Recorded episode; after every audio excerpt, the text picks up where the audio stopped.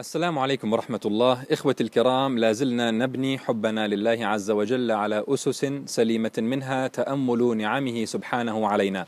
بدأنا بذلك في الحلقة الماضية بعنوان حب بلا رجعة. واليوم سنتعاون سوية لنحول البلاء إلى سبب لتذوق النعم التي فترت في حسنا. إخواني وأخواتي تمر سنوات من حياتنا تجتمع لنا فيها أسباب كثيرة للسعادة.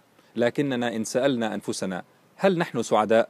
فقد يأتي الجواب من أعماقنا لست متأكدا.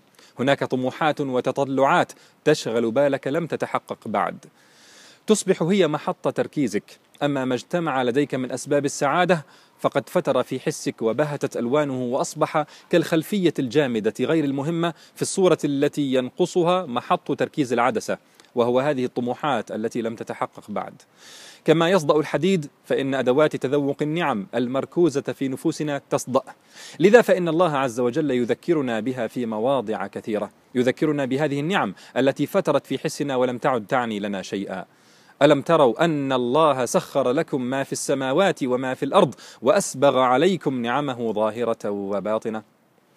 الله الذي خلق السماوات والأرض وأنزل من السماء ماء فأخرج به من الثمرات رزقا لكم وسخر لكم الفلك لتجري في البحر بأمره وسخر لكم الأنهار وسخر لكم الشمس والقمر دائبين وسخر لكم الليل والنهار وآتاكم من كل ما سألتموه وإن تعدوا نعمة الله لا تحصوها إن الإنسان لظلوم كفار.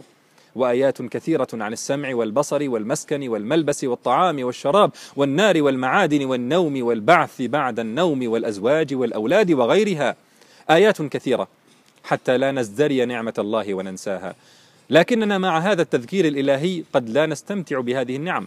ليس الحديث هنا عن الاغتمام لمشاكل المسلمين والتألم لألمهم وتنغص العيش برؤية معاناتهم فهذا كله مطلوب. بالقدر الذي يدفع إلى العمل بإيجابية لمساعدتهم ونصرتهم. لكن الحديث هنا عن فقدان القدرة على تذوق النعم. والشعور بمنة الله علينا فيها. وهذا داء يصيب النفس بغض النظر عن الاهتمام للمسلمين. هذا الداء جزء من ظاهرة نفسية مرضية يعرفها المعالجون النفسيون بال cognitive distortion cognitive distortion والذي يترجم عادة إلى التشويه المعرفي وقد يكون الأدق تسميته الخلل الإدراكي. وقد شرح الأخصائي ديفيد بيرنز هذه الظاهرة عام 1989 في كتابه The Feeling Good Handbook. The Feeling Good Handbook حيث ذكر من أعراض الخلل الإدراكي ظاهرة الفلترة الذهنية.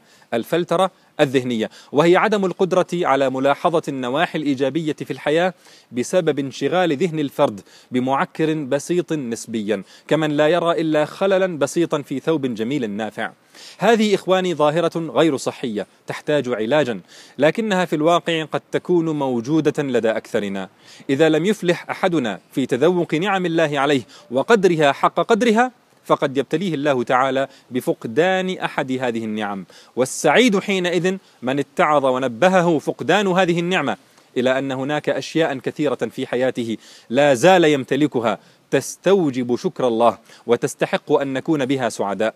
يأتي البلاء ليزيل الصدأ عن أدوات استشعار النعم المركوزة في فطرتك وينظفها ويعيد للحياة رونقها ويضفي عليها ألوانا بهيجة من جديد بعد أن كانت خلفية باهتة رتيبة لا لون فيها.